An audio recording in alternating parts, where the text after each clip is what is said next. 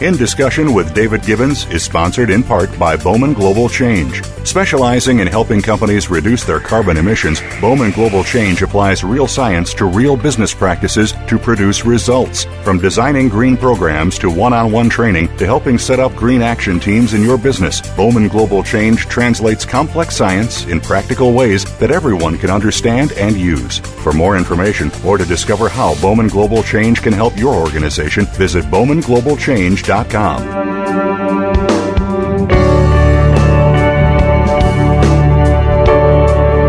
My guest today, Carl Johan Calleman, was born in Stockholm, Sweden in 1950, which in the sacred calendar corresponds to the fifth Jaguar.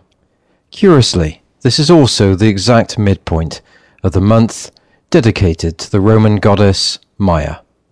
His hometown of Stockholm is fairly remote from the jungles of Guatemala, but these were some signs that he encountered that maybe he had something to accomplish there. He first became interested in the Maya and the calendar during a trip to Mexico and Guatemala in 1979. Here, he fell in love with the people and also had a profound feeling that this was his spiritual home on earth and somehow it seemed that the purpose of his life was linked to these people and their calendar, that he had now become fascinated by. And this was long before the Mayan calendar had become a matter of widespread interest. And as he subsequently read in Michael Coe's book about the Maya, that their calendar would come to an end in the year 2011, and in this it sparked an imagination. His books The Mayan Calendar and most recently The Purposeful Universe have received worldwide acclaim for his work and research in this area. Carl Johan Calleman joins me in this two program series, talking to his life and work, exploring the Mayan civilization and their calendar. Welcome to In Discussion, and I am pleased to be joined by Carl Johan Calleman in our second of a two program series. Carl Calleman, welcome to you today. Oh, thank you so much. We completed the first program talking about your return to Sweden around 1993 and you were putting into context and connecting the relationship between the Mayan teachings, civilization, and cancer. Also, discussing the energy shifts and the calendar synergies. That time for you, again, before we move forward, what were the differences in culture having returned back to Sweden Yes, I think it was change people I, I would meet. I think in, in the United States uh, there has been uh, since a long time a group of people that are scientifically minded and yet are spiritually open minded, I would say. And that was not so easy to find in, in Sweden, uh, which is a, a, a very secular or, or if anything, it's a pagan society. And so people are much more, I would say, rational, or not rational, that may not be the word, but they, they are more secular in, in Sweden. I was very happy actually to have had that influence from a number of uh, spiritual uh, groups and people that I had uh, been spending time with in the United States. That wasn't the same to the same degree the case in Sweden when I returned. How much were you still involved in cancer research when you did return to Sweden? And is that something that you are still heavily involved in today? No, it's not really. You might say in 1993, in December, I was uh, prompted, if you will, to start really working with the Mayan calendar myself. And what followed then was three years, I think, of intense uninterrupted research and working with the Mayan calendar. That was a very happy, very creative time. A time when understanding would just be coming to me all the time, new things to explore. And I was amazed to see how many things that could be put in a new and more fruitful perspective just by the, uh, using the Mayan calendar as a background. I did have some expert work in, in cancer in 1995. I did return to a small university in Sweden in the year 2000 to teach environmental technology and uh, uh, molecular biology. But basically, I, I then, in 1993, my life took a new turn and the focus became on this of, of understanding the Mayan calendar. What, what, what does it have to teach us today? You were involved in the book Hypothesin with reference to the Venus transits and the Orca Islands. Could you expand upon that? It was really part of, of my, what shall I say, the crafting of my path. These things you mentioned, Maya Hypothesis, the, the Maya hypothesis that I was the first book that I started to write on in this field was uh, in, in uh, late uh, December 1993. It was like a sketch. Ideas were brought, the, the, the basic concepts that I would later come to expand on in, in all my later books. Uh, it was only written for a Swedish audience. But there are, as, as you mentioned there, there are, there are two things that play a big role in, in, in that. Uh, one is the uh, Venus transit, and the other one is the Orcas Island, where I got, I don't know how to put it, maybe some kind of an initiation. Orcas Island is uh, one of the San Juan Islands here in outside of Seattle. A set of uh, very beautiful and, and very nice islands on the border towards Canada. Uh, when I was here the first time in the, in Seattle, I was invited there. You might say, like my American father, I would say, a mentor who was a theosophist and brought me up there. And uh, it turned out that uh, this was a place where I would be given some further feeling of really having the Mayan calendar as a personal mission and that uh, I was given. I was listening to a, a workshop that uh, a New Zealander by the name of Peter Balin, that I believe is still alive and possibly in in Los Angeles, was giving. And unbeknownst to me, it turned out to have a lot of interesting information about the Mayan calendar.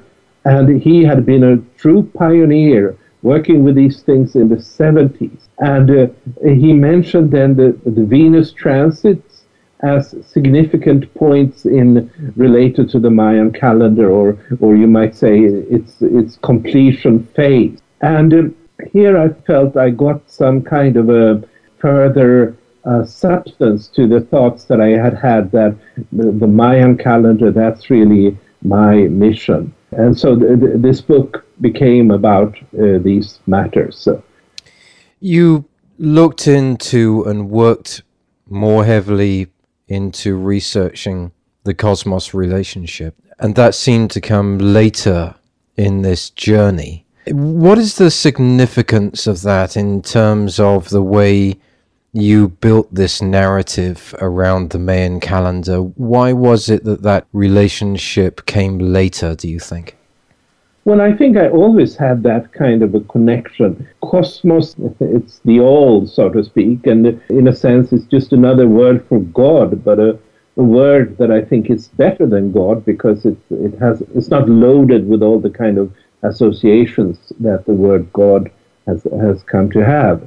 But the, the Mayan philosophy, the Mayan uh, cosmovision, is really about relating all the phenomena that we experience in our everyday life in a much bigger context.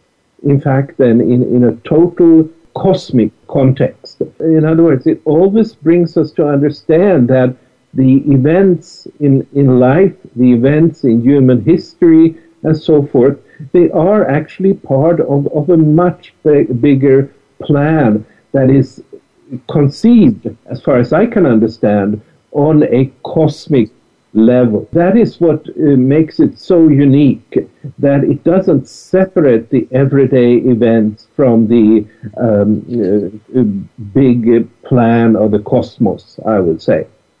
I'm interested, you're a biologist, very involved in cancer research. How do you connect that linear scale between the galactic, the cosmic center, the solar system, the earth, human being, and then the universe inside us biologically, uh, in talking about the atom and talking about the universal infinity that goes beyond our body.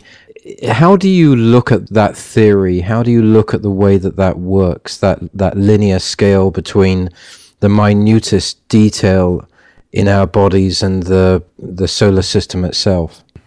Yeah, it seems to me that the universe is organized in a series of systems. Some would call it a nested hierarchy of living systems that are all connected, where what is a part in one system then becomes the uh, the whole in the next system, and then it goes down there uh, in such a way that it's, it's always defined from above to below.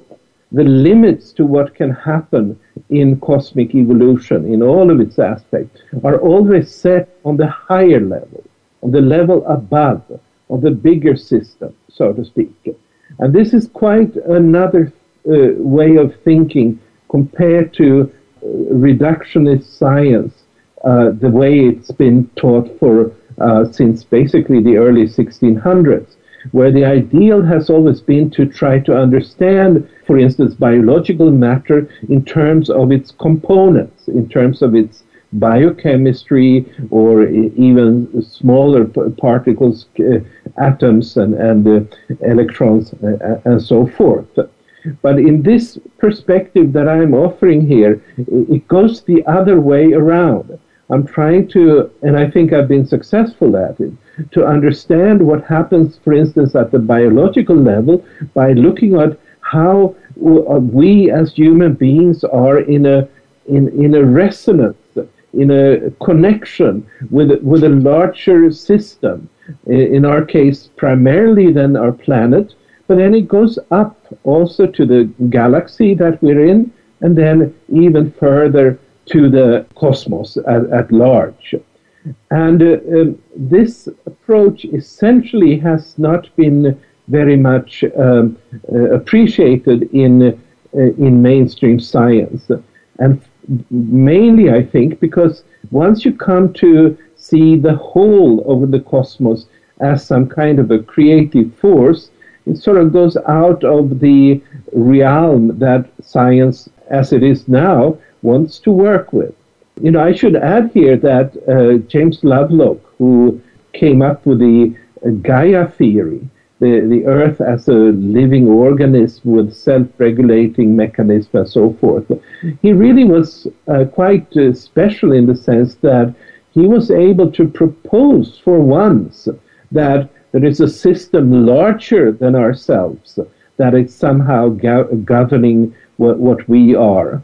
But I've taken this way of approaching reality in a more systematic way. And so there are other, even larger levels that are part of how the universe is uh, created and evolves, such as the galaxy and, and the cosmos at large. Is this perhaps a misunderstanding from centuries of traditional quantum physics that seems to only concentrate on energies, things in the universe that are bigger than us, rather than looking at every element, every atom, whether it is going from the cosmos down to the minutest thing in our bodies. Is that something that the quantum theorists missed?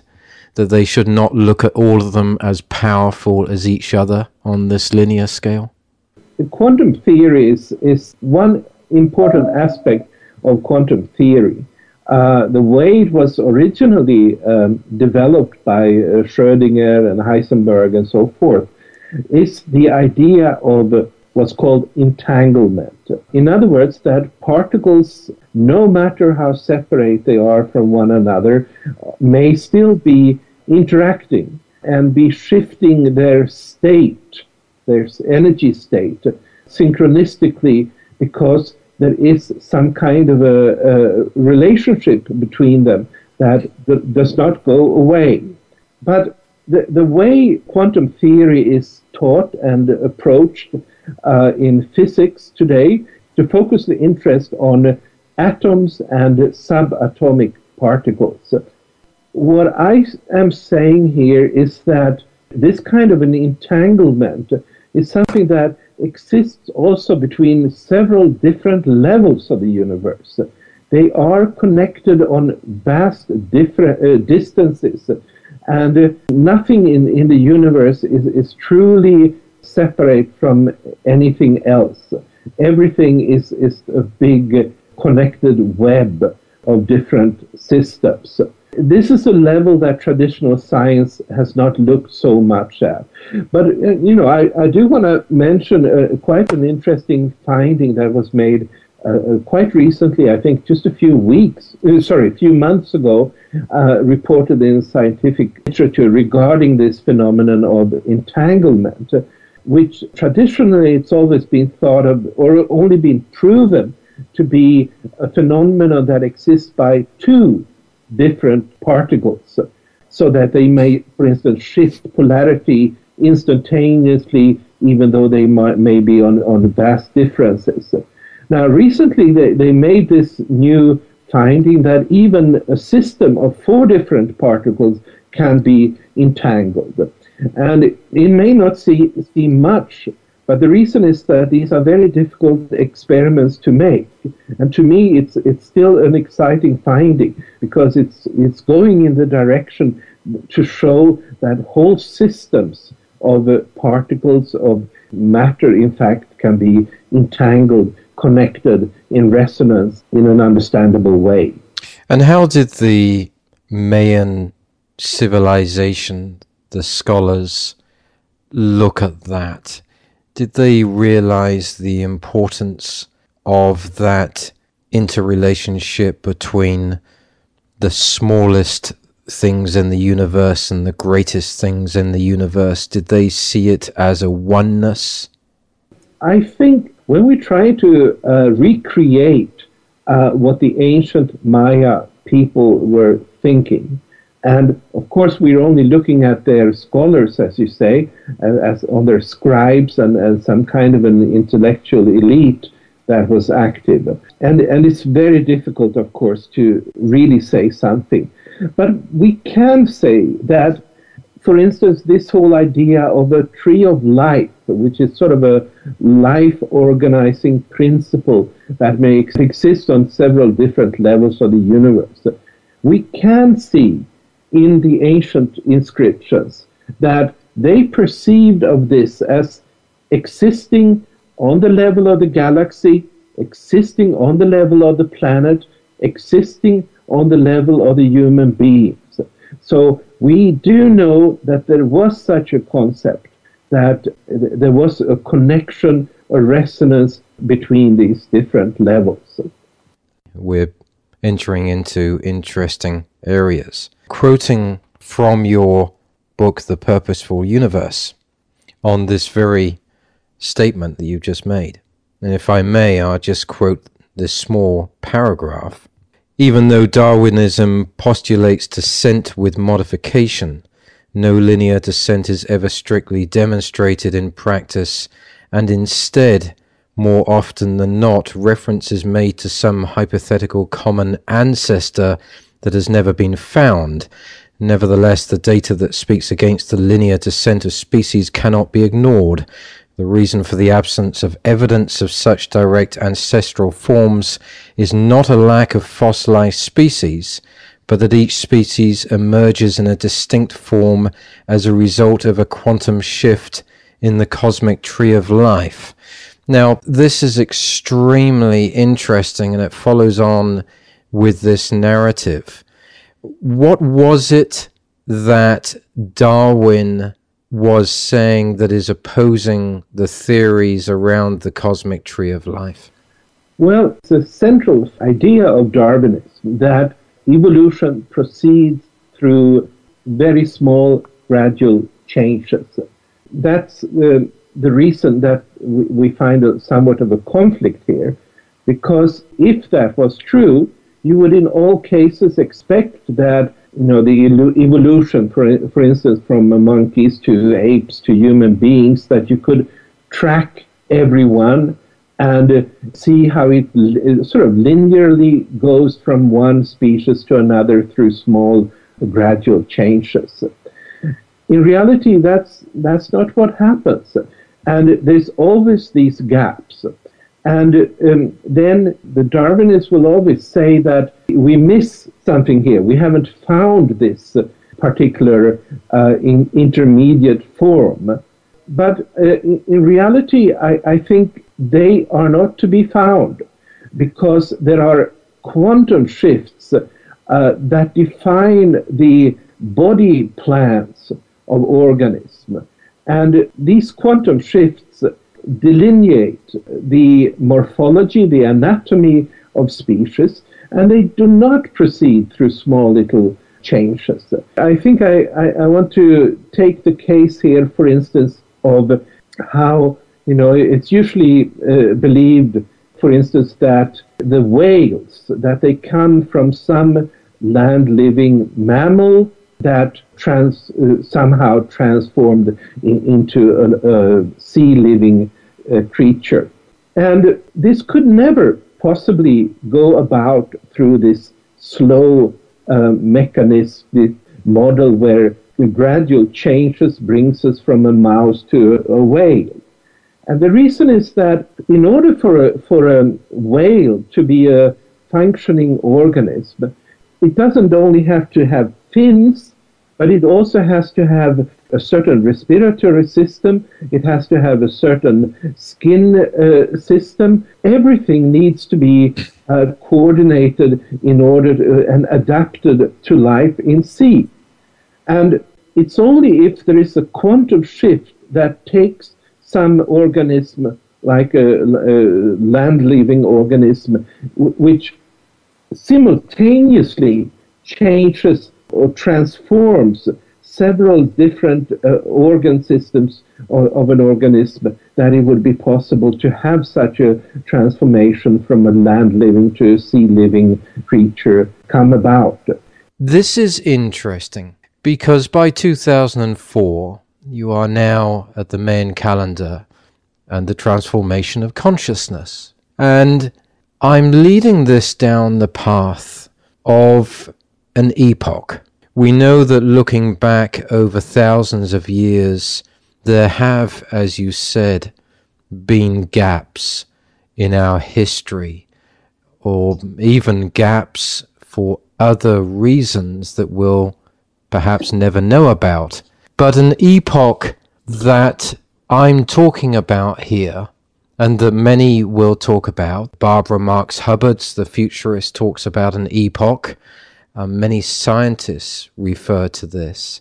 Is this in context to that transformation of consciousness, suggesting that the end of the Mayan calendar is pointing towards this transformation or epoch, we may call it, or even possibly a period. It could be a gap that is in itself writing its own narrative that we may not ever really be aware of, but we know that is going to approach us. Yeah, that's a very interesting thought. Let me say that, you know, the, this uh, absence of, of gaps in the fossil record, that, that is a problem for Darwinism. It's also uh, that kind of a absence or, or these kind of a quantum shifts is also something you can see manifesting in human history. Quantum shifts, you might say, is the birth of the Roman Empire and the sudden fall of the Roman Empire. Usually, historians are looking to specific reasons for the uh, rise and fall of civilizations or cultures and, uh, and so forth. But in the Mayan calendar perspective, it is actually a quantum shift in this uh, cosmic tree of life that brings these uh, changes, this rise and fall in civilizations about. And more recently, we can track these kind of uh, uh, changes also in terms of paradigm shifts of thinking. We can understand much of the development of, of the world of, of uh, cyberspace, of, of uh, information technology, and so forth, as being reflections of these quantum shifts that are emanating, as I see it, from the center of the universe. Now, these shifts have been going on since the birth of the universe. That's my understanding of, of the Mayan calendar. They are still going on. Now, what will happen, uh, however, in the time ahead is, in my view, somewhat different maybe than what others would be saying. There are many people that are not aware of, of to what extent the shifts in the Mayan calendar actually describe these quantum shifts in human uh, evolution. So I look upon this approaching calendar end rather as an end to the shifts. I'm not looking for this huge shift that will be coming on a particular date. Uh, because I know that the, shifts have been coming. They, be, they are the ones that have been driving our evolution. And but now when when all this comes to an end uh, and the shifts that are guiding evolution comes to an end well maybe then exactly what you're uh, hinting at here there will be some kind of a gap some kind of an opening where it is not just the cosmic plan that is driving and setting the focus of evolution. But it will be up to us to do that in a way that it has never been before. And it may take, come to take us by surprise, uh, mostly because we have been ignoring, I would say, to what extent our civilizational uh, progressions have actually been guided by a higher plan that maybe now is about to be completed and give it over in our hands to see where it all goes. Perhaps the use of the word gap then is a tangible and useful one because if I place my historian hat on, we know how civilizations imploded, and many of them imploded for the same reasons. And we have fairly good information to define pretty much all of them. What we can never see as we chart back is what it was that occurred to change that quantum shift. And I think that that is where I'm going with this, Carl. And interestingly, very profound statement you made at the end when I talked to Barbara Marx Hubbard as a as a futurist, and I uh, concurred with her that we are in an evolutionary stage now that is the rebirth stage. We're not talking about the Mayan calendar here, but they all are synergetic. When we look at it, we look at it as a result of the nuclear bomb in 1945. And now we have been going through this evolution ever since, and we are now at the rebirth. And many of these thoughts and theories appear to be meeting at the same place, at this similar polarity. And so that gap uh, suggests to me, and the, the, the ending of the Mayan calendar it's perhaps not good for us to know what that event is going to be. It will be a narrative that we, as humankind, guided by Mother Earth, will define over a period, and it may be very chaotic. But certainly, it's not something that we should assume and not something that we should speculate on. But perhaps when we write the history books in years to come, should say, well, we let it happen in its natural process. I think I concur with you. Uh, essentially, when there is a rebirth on, on, any kind of a level, there is usually comes a point of, uh, I think, what you're talking about, what I would call of surrendering, basically, and uh, letting whatever is, is, meant to happen happen. But I do think also that surrendering should only come after a lot of intention setting and actually also maybe a lot of action in order to have an intention uh, be be uh, manifested. But if it does come to the point where you you just see that the particular road that you want to take isn't really uh, fruitful, then it is time to surrender. It is time to just let happen. And this is, uh, I think, is part of of uh, most uh, rebirth processes. Talking about the purposeful universe and the way that th- those stages occur now, we talk about this transformation of consciousness. We talk about that quantum theory, that cosmology, that evolution, a word I'm sure that, that really began with Darwin. Is it in the Mayan mind process that science and technology have to come together at this point to create spirituality?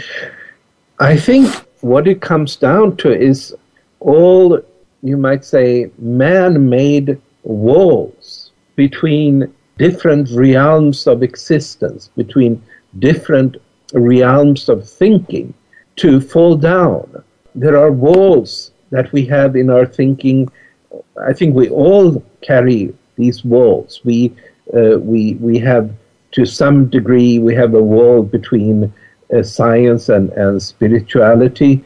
There is the wall between east and west. There is a wall between man and woman, and so forth. And what it comes down to, I believe, at the end of the day, is that these walls will fall down and uh, meaning a much more open space for creativity to take place, for new connections to be made. That I believe, yes, not only this particular one that there is a wall maybe between science, technology, and politics and uh, religions, but much more broadly than so. It, it should be an opening for a new creativity, complete reshuffling of uh, human society. After your book in 2001 on the Mayan calendar, you did gain an interest in Eastern philosophies. Was that an awakening for you being able to put that up against Western philosophies? What was the objective there in terms of working out how the Mayan philosophies and prophecies worked? Well, I think um, there was an opening uh, for me there because uh, going to India, especially, there is a, a, living spirituality that is quite different from the much more sort of scripture based Western uh, religious traditions. To me, these trips that I was doing uh, and may still be doing in the future, I don't know, to an ashram or a center in uh, outside of Chennai it meant uh, reconnecting with, with a living uh, spirituality. In this case, it was interesting because the leaders of this particular movement also, for other reasons, had come to see uh, this year 2012 as some kind of a deadline for their activities.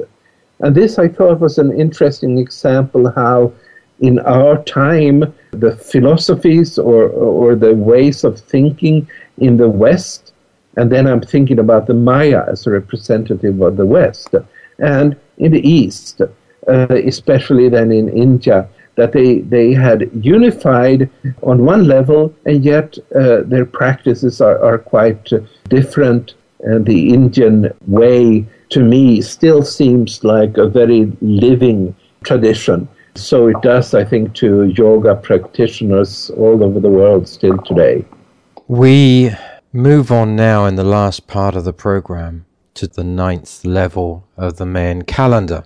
That on your diagrams, you do show this in part as an elevation of information, and of course, relating that very much today to the internet. That information that we're receiving what is that put into context with this final level? Is it telling us that the information that we have is in excess, is confusing, is part of the process that brings us to this change in the world?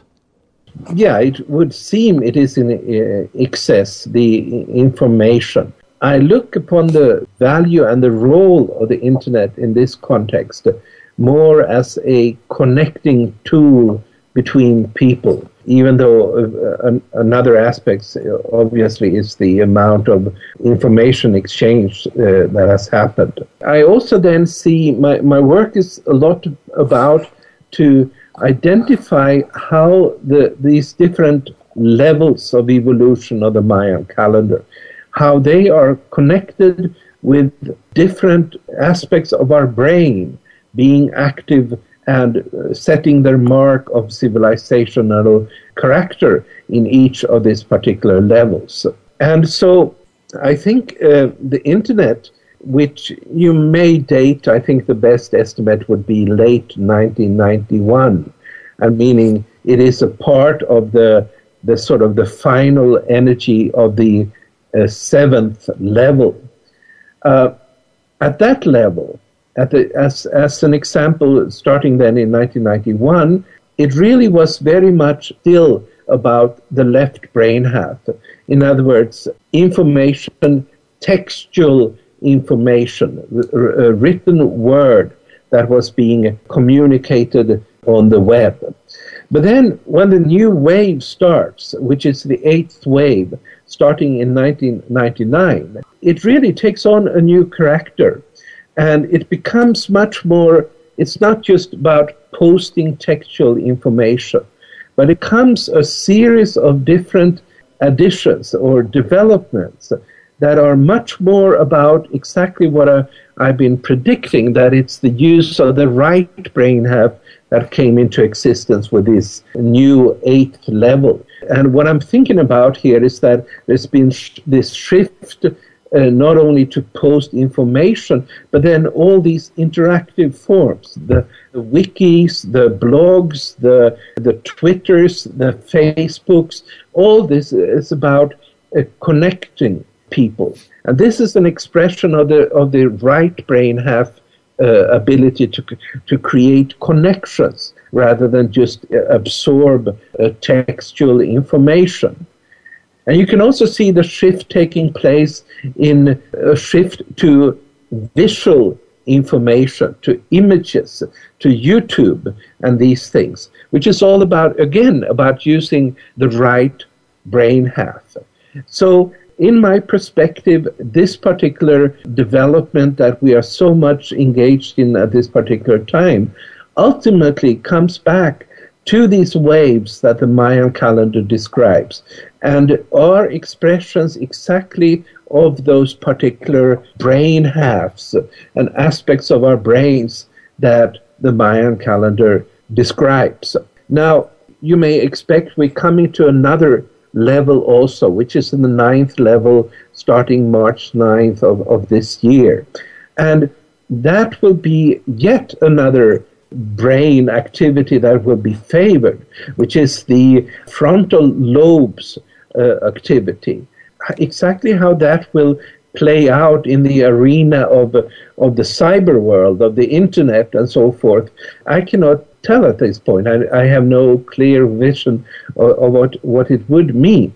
But I do think it is clear that the evolution that will take place on that level will be based exactly on all this connectiveness that has been ex- established in the cyber world between people all over the world in a way that has been completely uh, unfathomable for people only going back uh, 20 years. The frontal lobe that you talk about could be possibly put into context with the third eye, perhaps. The way that you define this generally certainly has parity with your friend John Perkins, who joined you on the, the bridge program, who talks yes. about the eagle and the condor. There are different civilizations, different indigenous peoples, uh, different theories, different histories, different narratives that all point to this time as providing this gap or epoch, as we call it.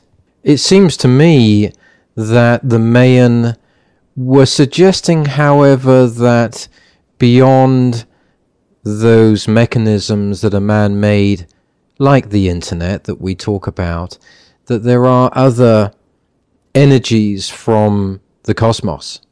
And they are suggesting, of course, as NASA are indicating that in 2013 that there will be much energy coming out of the core that could disrupt communications. Did the Mayans connect this man-made third eye evolution or evolutionary process in hand with those energies that come from the cosmos? Well, I, I would say it is a conclusion that you must draw from the Mayan calendar. What the ancient Maya thought, it's always very difficult to, to actually know. But as you're saying, there's a lot of different traditions that are, in general terms, talking about this. And John Perkins talking about the eagle and the condor, which is an important uh, prophecy among Native American peoples.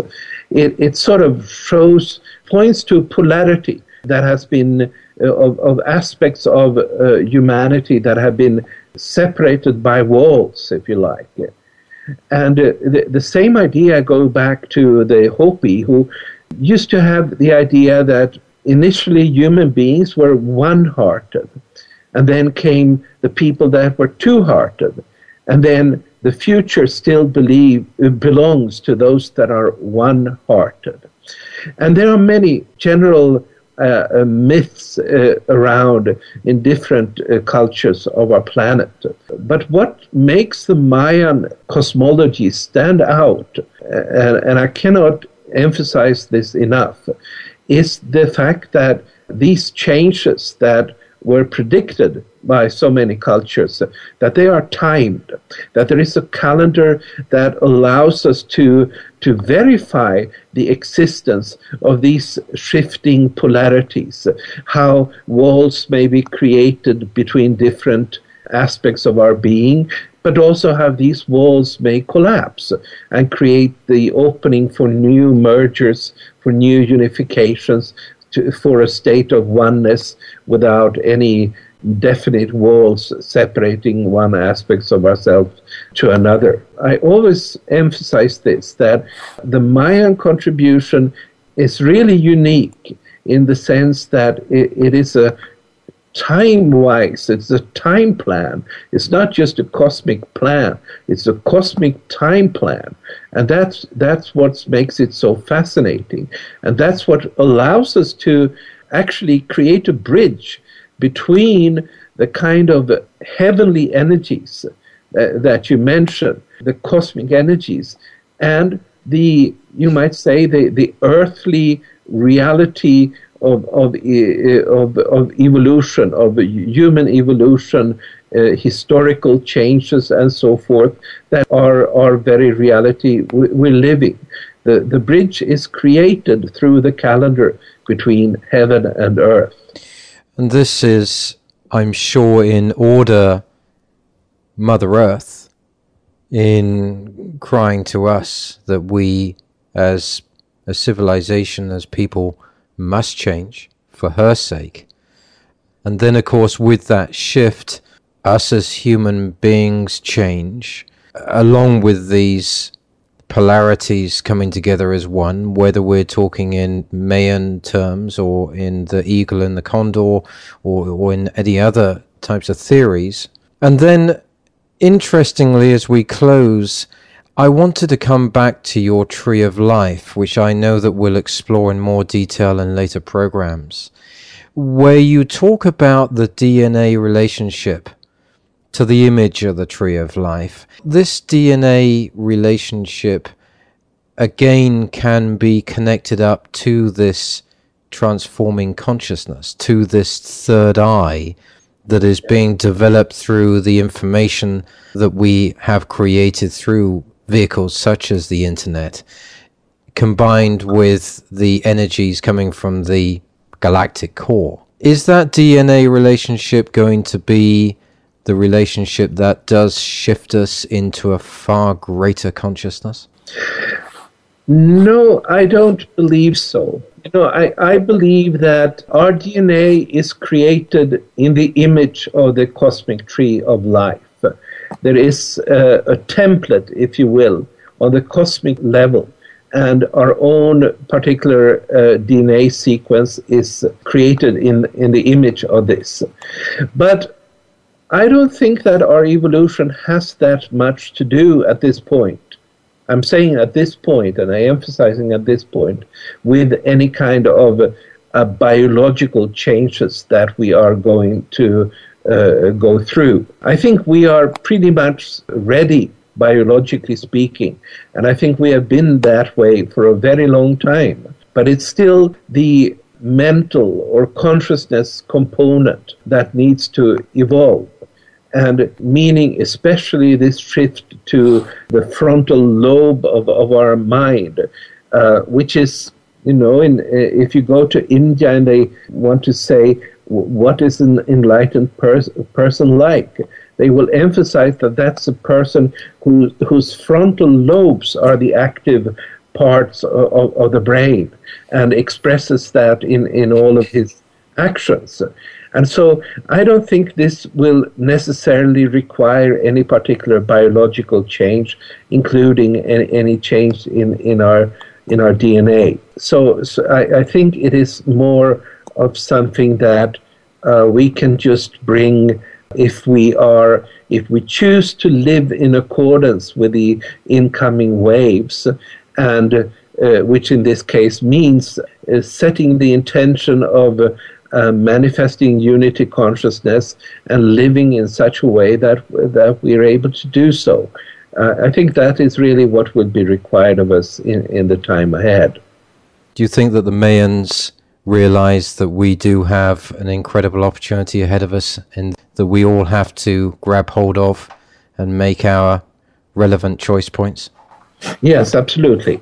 Uh, I, I, think it's in, implicit in, in their whole worldview that that this is it. We're, we're, we are the ones that we have been waiting for, and there is no one else that's coming. And it's also a huge opportunity to bring things right, uh, shift our whole perception of the world, and in so doing, start to create the world in a perception of the world based on oneness and, and the unity of all things. Walls coming down means great opportunity for creativity and new combinations to arise that we can't uh, imagine at, the, at this point.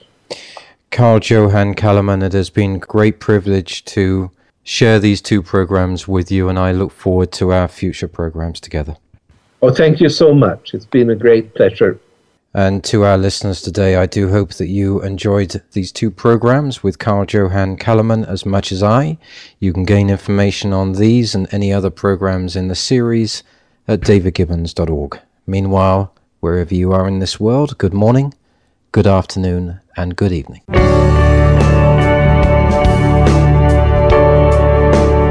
David Gibbons in Discussion welcomes listeners' comments and viewpoints at its blog at davidgibbons.org.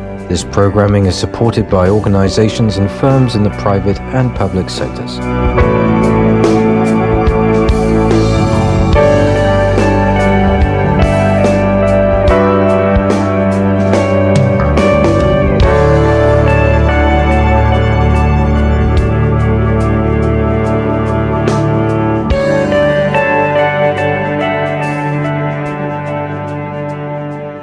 In Discussion with David Gibbons is sponsored in part by Bowman Global Change. Specializing in helping companies reduce their carbon emissions, Bowman Global Change applies real science to real business practices to produce results. From designing green programs to one on one training to helping set up green action teams in your business, Bowman Global Change translates complex science in practical ways that everyone can understand and use. For more information or to discover how Bowman Global Change can help your organization, visit bowmanglobalchange.com.